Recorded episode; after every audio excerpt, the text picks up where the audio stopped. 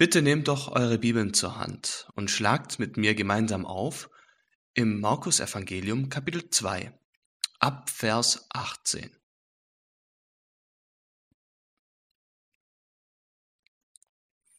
Markus Kapitel 2, die Verse 18 bis 22.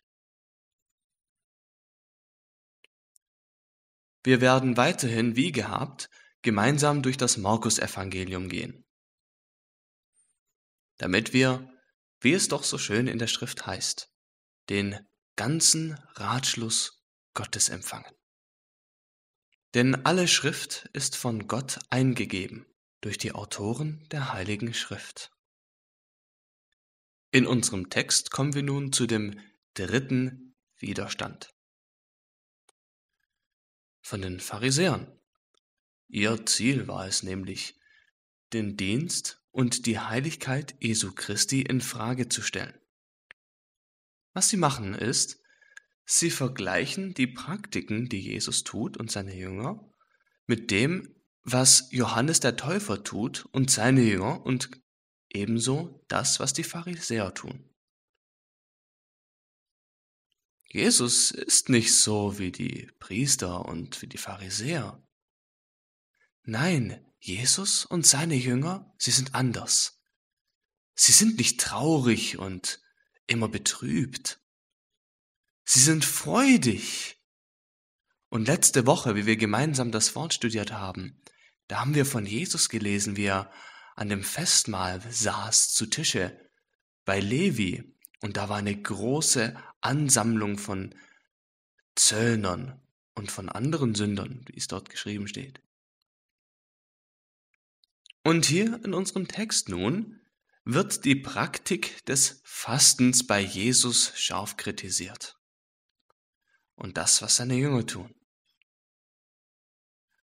Und Jesus benutzt drei kurze Gleichnisse, mit denen er auf sie reagiert. Im ersten Gleichnis geht es um eine Hochzeit. Im zweiten Gleichnis geht es um ein Kleidungsstück und ein Flicken. Und im dritten um Wein und Schläuche.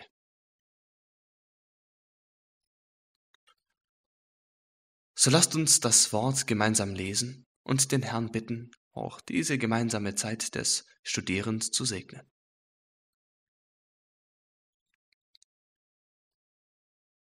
Und die Jünger des Johannes und die der Pharisäer pflegten zu fasten, und sie kamen zu ihm und fragten, nämlich zu Jesus, warum fasten die Jünger des Johannes und der Pharisäer, deine Jünger aber fasten nicht?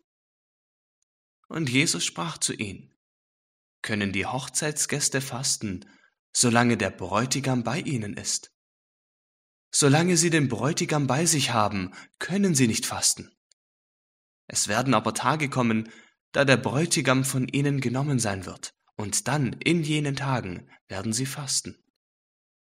Und niemand näht einen Lappen von neuem Tuch auf ein altes Kleid, sonst löst sein neuer Flicken sich ab vom alten, und der Riss wird schlimmer. Und niemand füllt neuen Wein in alte Schläuche, sonst zerreißt der neue Wein die Schläuche, und der Wein wird verschüttet und die Schläuche verderben. Sondern neuer Wein soll in neue Schläuche gefüllt werden. Das war die Lesung des heiligen und unfehlbaren Wortes Gottes. So lasst uns auch nun noch einmal für die Betrachtung dieses Textes beten. Himmlischer Vater, wir sagen dir Dank für dein heiliges Wort, dass du uns das wunderbare Zeugnis deiner Schrift gibst. Hilf uns, das auch recht zu verstehen wir bekennen, dass wir verfinsterte Gedanken haben, dass wir so oft deine Schrift lesen und darin verwirrt sind. Bitte gib auch Klarheit der Verkündigung des Wortes. Gib uns Erkenntnis und Verständnis. Hilf uns, dein Wort anzunehmen und uns dessen unterzuordnen, dass wir nicht kritisch auf dein Wort herabblicken, sondern von deinem Wort uns belehren lassen. Hilf uns, das bitten wir, in dem Namen des Herrn Jesus Christus, unserem Herrn. Amen. Wie wir gemeinsam diese Passage der Schrift studieren, wie zuvor erwähnt, kam die Frage auf, was die Jünger Jesu und Jesus selbst machen, also in Bezug auf das Fasten. Da wurde dann verglichen, was die Jünger des Johannes und die der Pharisäer machen und was Jesus und seine Jünger tun.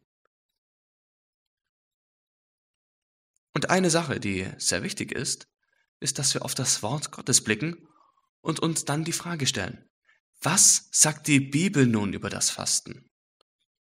Nun, im Alten Testament kommt oft das Wort Fasten vor. Und das einzige Mal, wo Fasten vorgeschrieben wird, war vor dem Versöhnungstag oder auch Yom Kippur genannt. Das war der Tag, an dem für das Volk Gottes ein Opfer dargebracht wurde, damit das Volk mit Gott versöhnt wird. Jedenfalls nur temporär oder im Lichte der Realität in Jesus Christus.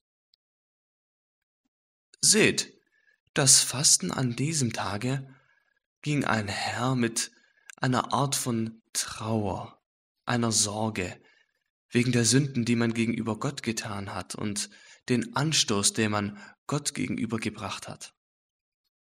Doch blicken wir auf das Neue Testament, da haben wir auch die Frage über das Fasten und auch eine Lehre über das Fasten. Im letzten Monat haben wir auch gemeinsam betrachtet, wie Jesus 40 Tage lang in der Wüste war und dort fastete. Und selbstverständlich ist das Fasten auch eine sehr gottesfürchtige Praktik. Und wir wissen, dass Jesus selbst gefastet hat. Klar, die Pharisäer, ihnen war das, so wie es ausschaut, nicht bekannt. Und im sechsten Kapitel des Matthäusevangeliums wissen wir, dass Jesus dort auch ganz besonders über das Fasten spricht. Jesus zeigt uns in dieser Passage einen Gegensatz nämlich was er lehrt und was die Pharisäer tun. Die Pharisäer zum Beispiel, sie, sie lassen ihre Gesichter bleich aussehen. Sie haben auch ganz verstrubbelte Haare. Und sie haben damit vor, dass die Menschen auf sie schauen und möchten damit Aufmerksamkeit auf sich ziehen. Es war wie eine, wie eine Show, was sie dort abgezogen haben. Und Jesus sagt, aber wenn ihr fastet, da sorgt dafür, dass ihr ganz normal ausseht. Und Jesus wollte damit klar machen, dass es beim Fasten hauptsächlich um das Herz geht. Es ist wie der Gläubige zum Herrn sagt, Herr, ich will dich und alles, was du tust, selbst mehr als Essen und Trinken. Du bist meine wahrhaftige Speise. Wir haben auch ein Beispiel im Neuen Testament, nämlich in der Apostelgeschichte, wie das Volk Gottes betet und fastet. Und dieses Beten und Fasten wird auch oft als eine Münze bezeichnet mit zwei verschiedenen Seiten. Sie sind oft miteinander verknüpft und ähm, sie ergänzen sich gegenseitig. Nun, da zeigt uns auch das Neue Testament wieder, was für einen Platz das Fasten im Leben eines Christen hat. Und es geht hauptsächlich darum, dass man von Herzen fastet und auch die Führung und den Segen von Gott sucht. Also dass man sich an ihn klammert und an seine Versorgung, mehr als den Essenstisch zum Beispiel. Und dann haben wir natürlich ein anderes Fasten, nämlich das, was die Pharisäer tun. Die Pharisäer, klar, bei denen ging es immer darum, die richtige Lehre zu haben und niemals zu sündigen, nicht einmal den Schein von Sünde zu tragen. Und das taten sie folgendermaßen. Sie nahmen dann die Gesetze Gottes und haben diesen Gesetzen noch weitere, selbst erfundene Gesetze hinzugefügt noch mehr Anforderungen als das, was schon da war. Dann sehen wir Dinge wie, dass die Pharisäer zweimal pro Woche ihren Zehnten gaben, einmal am Montag und einmal am Donnerstag. Einfach so. Sie haben es einfach getan. Und das war natürlich wieder eine super Gelegenheit für sie, an den Straßenecken hungrig und müde zu erscheinen und eine große Show abzuziehen. Und allen Leuten dann zu erzählen, wie man doch faste. Und sogar eine bleiche Erscheinung zu haben. Und sie empfangen da wahrlich, wonach sie suchen, nämlich die Aufmerksamkeit der Menschen. Das ist, was die Pharisäer taten. Und wenn diese Leute nun Jesus und seine Jünger begegneten, da haben sie gesehen, dass da etwas anders ist. Denn am Montag und Donnerstag und alle anderen Tage der Woche, wo waren da Jesus und seine Jünger? Waren sie in den Straßenecken und sahen bemitleidenswert aus? Nein, das war nicht so. Haben sie gemurrt und waren traurig? Nein, was war der Unterschied? Sie waren freudig, freudig durch das Evangelium.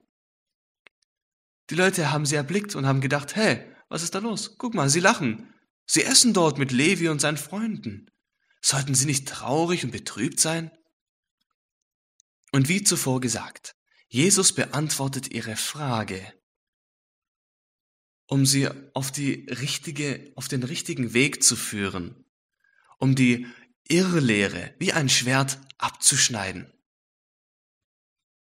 Und in den Versen 19 und 20 sprach Jesus dann zu ihnen. Können die Hochzeitsgäste fasten, solange der Bräutigam bei ihnen ist? Solange sie den Bräutigam bei sich haben, können sie nicht fasten. Jesus fragt nun eine Frage und gibt daraufhin selbst die Antwort. Ganz simpel. Und was Jesus hier zitiert, ist, was die Rabbiner selbst gelehrt haben. Das ist nun nicht aus der Heiligen Schrift, aber Jesus hat das verkündigt und hat das den Pharisäern verkündigt. Etwas, was ihnen wohl bekannt war. Denn die Rabbiner haben ganz einfach gesagt, hey, wenn du bei einer Hochzeit bist, dann solltest du dort nicht fasten. Denn wenn du zu einer Hochzeitsfeier gehst, dann geh da nicht hin, indem du den Schein von Trauer und ein bleiches Angesicht hast und dort dann fastest. Nein, solange der Bräutigam da ist, solange der Ehemann und die Ehefrau jetzt frisch verheiratet sind, kommt da nicht her und macht alles kaputt, sondern freut euch gemeinsam mit ihnen, feiert. Da musst du nicht feiern. Sei freudig. Mach dich nicht selbst plötzlich zum Hauptpunkt dieser ganzen Sache. Und Jesus bringt ihre eigene Lege vor sie, damit er sie ausbessert. Wenn wir an Hochzeiten denken, haben wir ein Bild vor Augen, nämlich wie die Familie und Freunde zusammenkommen, um gemeinsam diesen Tag zu feiern. Eine sehr schöne Sache ist es auch als Pastor, auf vielen Hochzeiten sein zu können. Ich weiß, dass viele von euch schon ihre eigene Hochzeit hatten. Und da hat man auch die Gelegenheit, Menschen zu sehen, die man eine lange Zeit nicht mehr gesehen hat, sei es Cousins, Cousinen, Brüder und auch andere aus der Familie, die man für gewöhnlich nicht sieht. Vielleicht auch alte Freunde aus der Schule. Habt ihr vielleicht sogar zwölf Jahre oder zehn Jahre nicht mehr gesehen? Alte Sportsfreunde, und was passiert dort? Ein Mann und eine Frau, sie kommen zusammen und sie gehen gemeinsam einen Bund ein. Und der Kern bei einer Ehe, das ist nicht das Händchen halten und auch nicht das Küssen, sondern das Versprechen oder den Bund, den man gemeinsam eingeht. In diesem Moment geht das Volk Gottes einen Bund ein vor Gott. Es ist eine Anbetung, wie das Volk Gottes ein Versprechen vor Gott macht und zu Gott macht und auch auf Gott hofft auf Hilfe.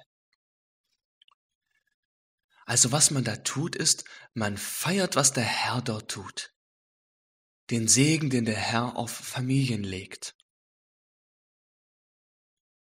Wie der Herr zwei Menschen zusammenbringt, die noch nicht zusammen waren, auf ein gemeinsames Leben. Und auf solchen Hochzeiten gibt es natürlich, wie auch auf den besten Hochzeiten es sowas gibt, das beste Essen. Ein Hochzeitsmahl. Musik, Tanz. Jedenfalls für die, die natürlich auch gerne tanzen. Es ist eine Feier, eine gute Erfahrung, eine gute und heilige Sache. Sie sind teuer, solche Hochzeiten, aus einem guten Grund, denn man feiert das, was der Herr tut. Das erinnert mich auch an ein Lied. O Tag der Ruhe und der Freude. Ist das nicht so, wenn man an Hochzeit zusammenkommt? Man kommt, freut sich und ist selig gemeinsam. Was macht man dort? Man dankt Gott und gibt ihm Lobpreis für das, was er auch in seinem eigenen Leben tut. Oder denke einen Augenblick an das Hochzeitsfest von Kanaa.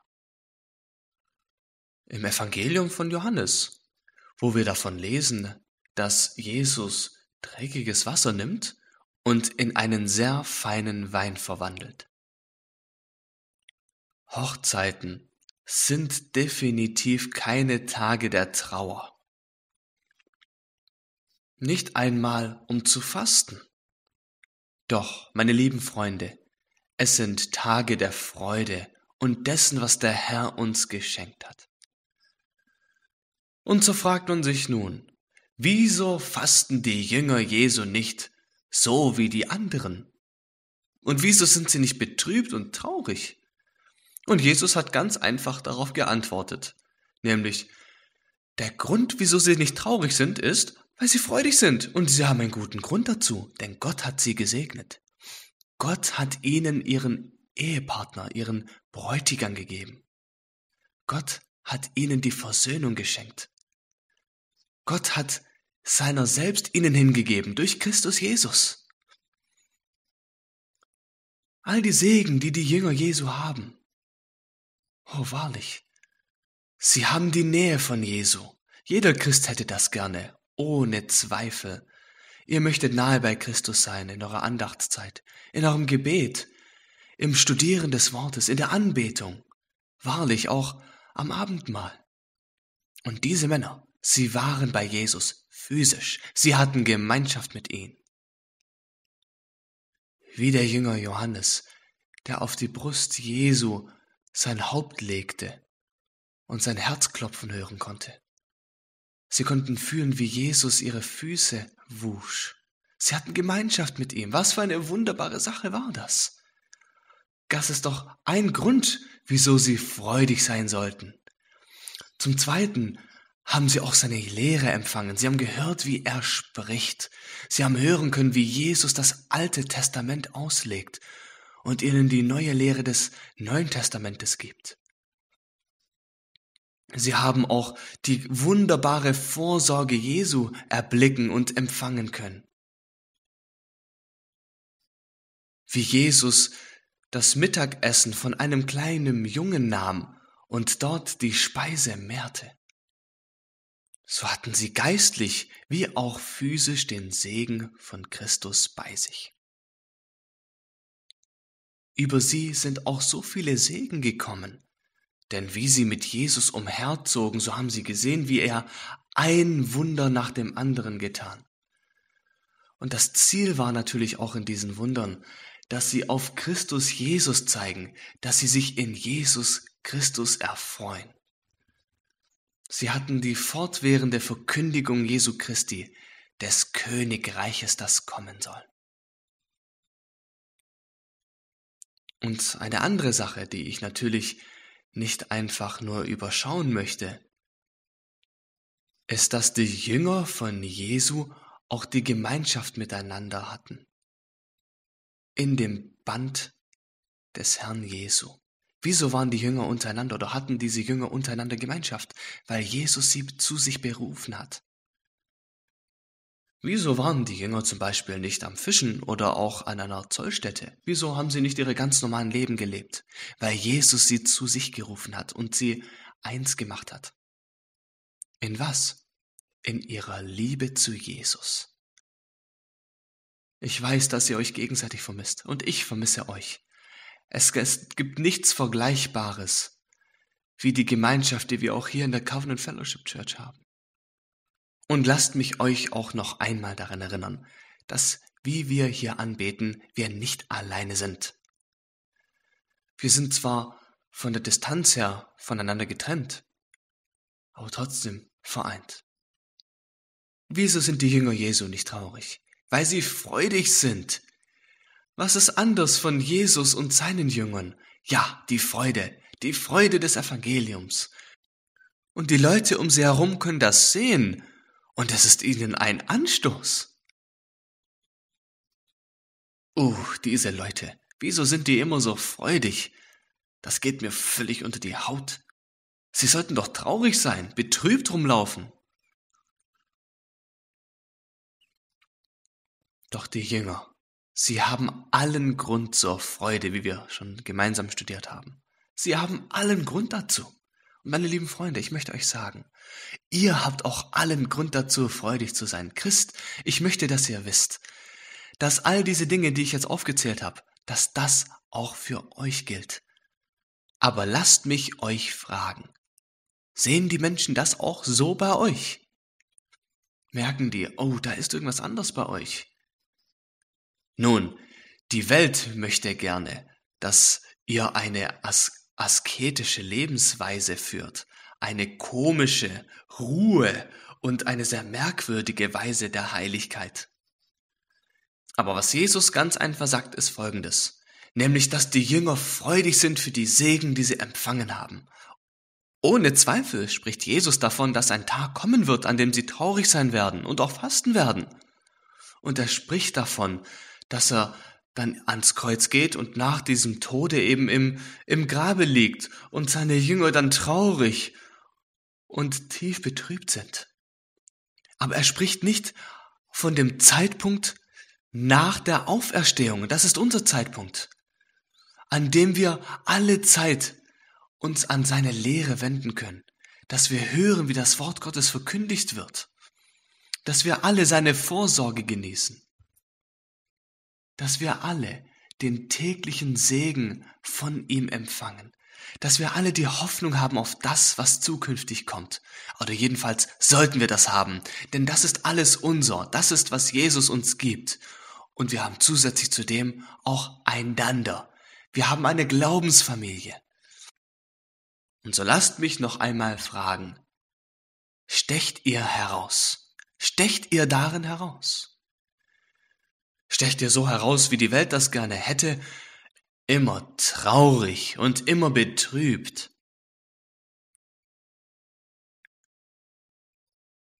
Oder sagen die Leute, wow, dieser Kerl oder diese Dame, sie stecht wirklich heraus. Sie sind so freudig. Da ist doch irgendwas anderes in ihrem Leben. Die haben doch irgendetwas erfahren, was wunderbar ist. Wieso machen Sie nicht das, was ein buddhistischer Mönch tut oder ein katholischer Priester? Oder ein Mönch, der einfach ruhig ist und immer so todernst? Oder wieso sind Sie nicht so wie die anderen Leute dieser Welt? Doch, liebe Freunde, ihr könnt darauf ganz einfach antworten. Nämlich, weil wir glücklich sind. Freudig in Jesus Christus. Was für ein Zeugnis des Glaubens. Als zweites verweist uns Jesus auf ein anderes Gleichnis, nämlich das Gleichnis von einem Kleid und einem Flicken oder einem Stück Stoff. Und dort spricht Jesus, und niemand näht einen Lappen von neuem Tuch auf ein altes Kleid. Sonst löst sein neuer Flicken sich ab vom alten und der Riss wird schlimmer. Einige von euch flicken ihre eigenen Kleider. Es ist nicht etwas, was ich oft tue. Aber um das zu vergleichen, musste ich wirklich hart darüber nachdenken, wie mache ich das am besten?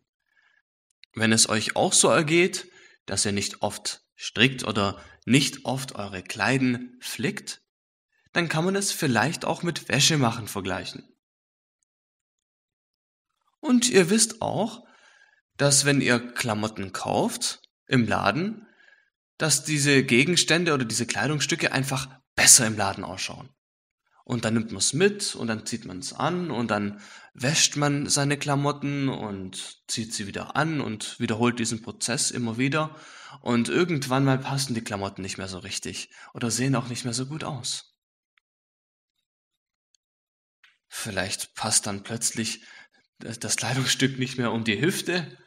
Vielleicht geht es euch so wie, wie mir. Das, vielleicht hat man einfach zu viel Schnitzel oder, oder Würstle gegessen.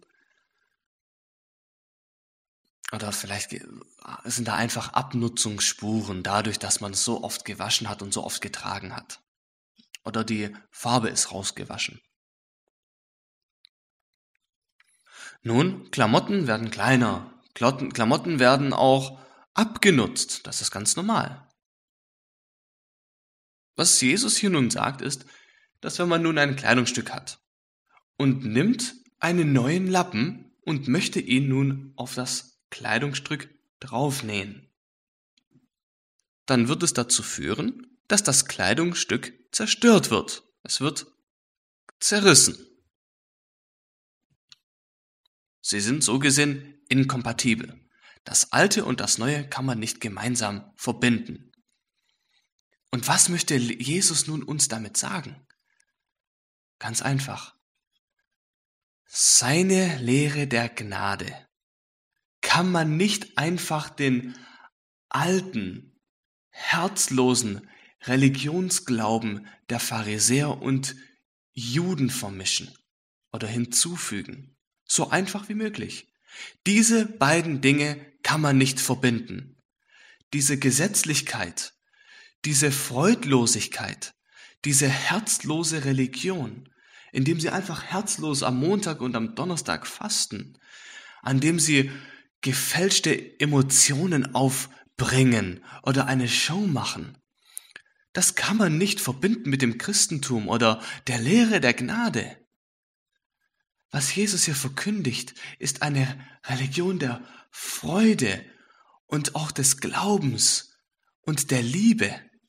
Und natürlich gibt es darin auch Betrübnis über die eigene Sünde, aber das geht jetzt nicht gegen das, was Jesus hier sagt sondern Jesus möchte sagen, dass man Jesus nicht zu etwas anderem hinzufügen kann.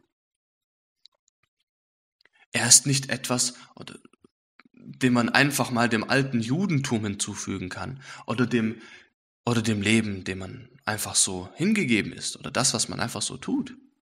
Es ist so gesehen nicht einfach nur ein Accessoire.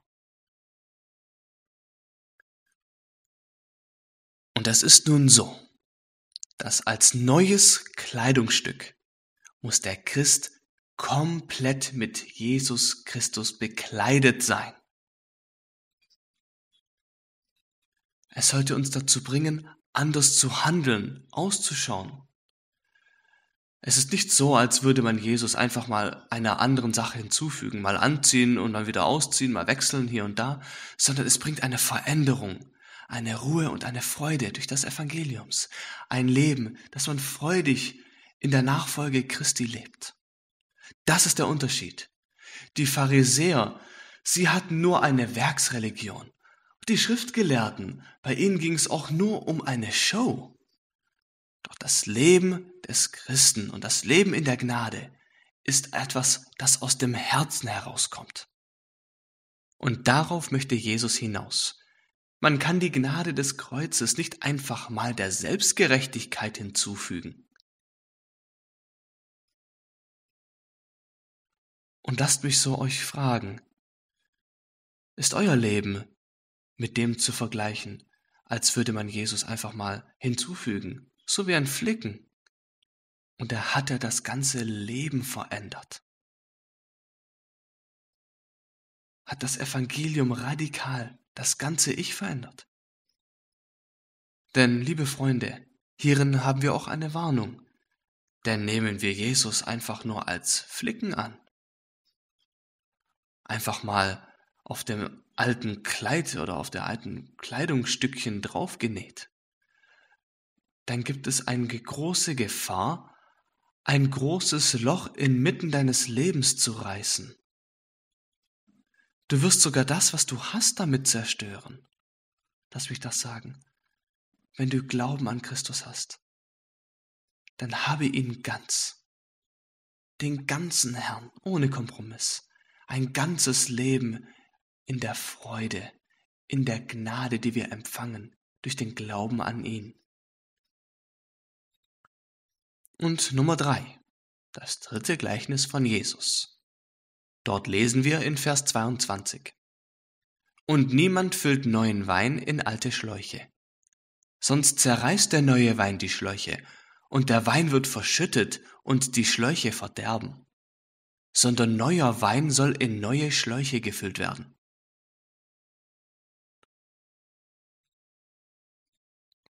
Lasst mich das in einen Kontext bringen, der vielleicht etwas bekannter für euch ist. Wenn der Wein fermentiert wird, dann macht man das in einem Keller. Dort ist es dunkel.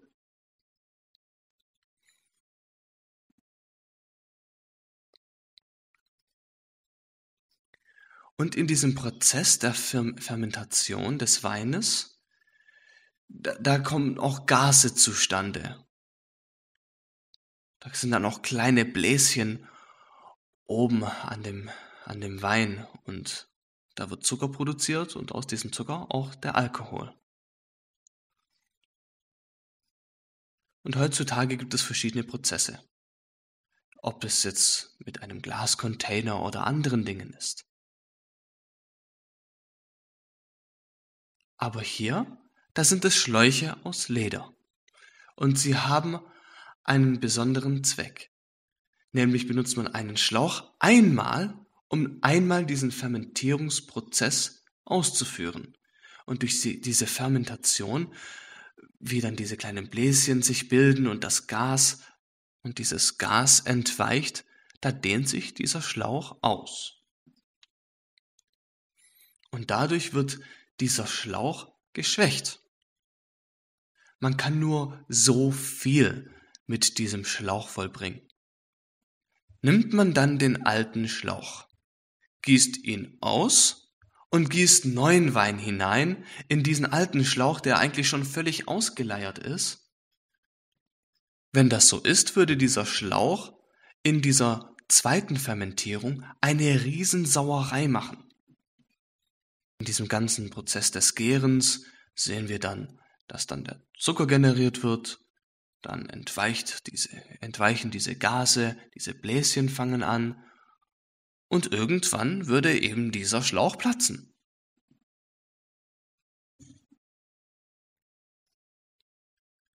Der Weinschlauch wird dann damit zerstört und der Wein auch. Was Jesus damit sagen möchte, ist, dass neuer Wein in einen neuen Schlauch gehen muss.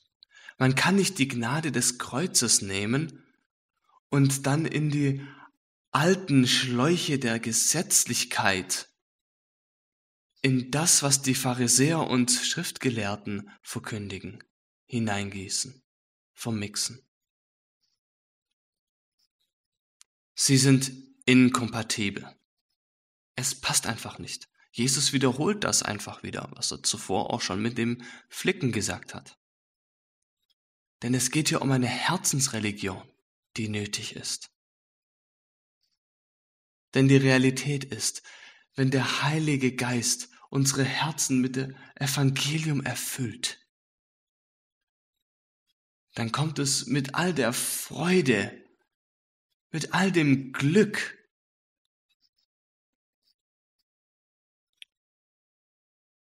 und dann plötzlich das diese Gesetzlichkeit hinzuzufügen, das passt nicht miteinander zusammen. Nun, diese zwei Dinge kann man nicht vermischen. Weder als Kleidungsstück und Flicken, noch als Wein und als Weinschlauch. Es bedeutet, man lebt nun nicht mehr so wie die Pharisäer.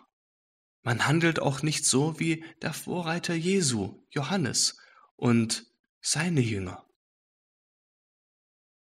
Lass mich ganz einfach fragen, liebe Christen. Ist euer Leben anders? Hat sich euer Leben verändert?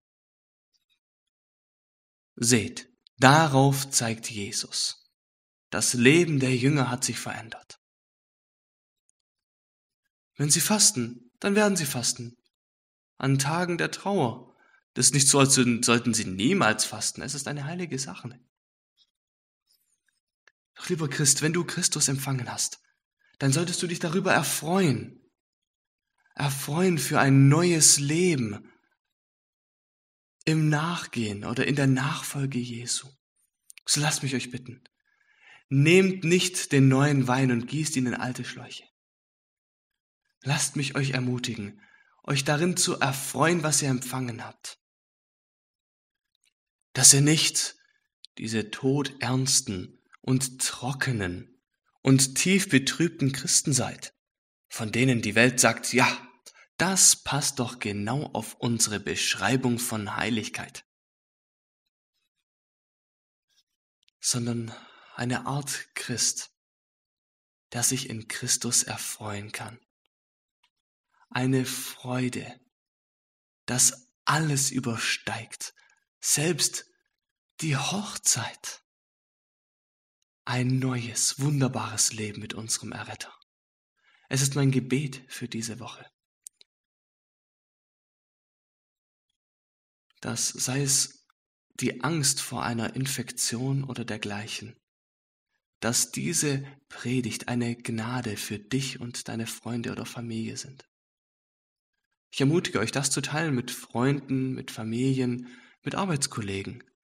Das ist eine Gelegenheit, für uns nun unseren ganzen Gottesdienst einfach weiterzuschicken und ich ermutige euch, das zu tun.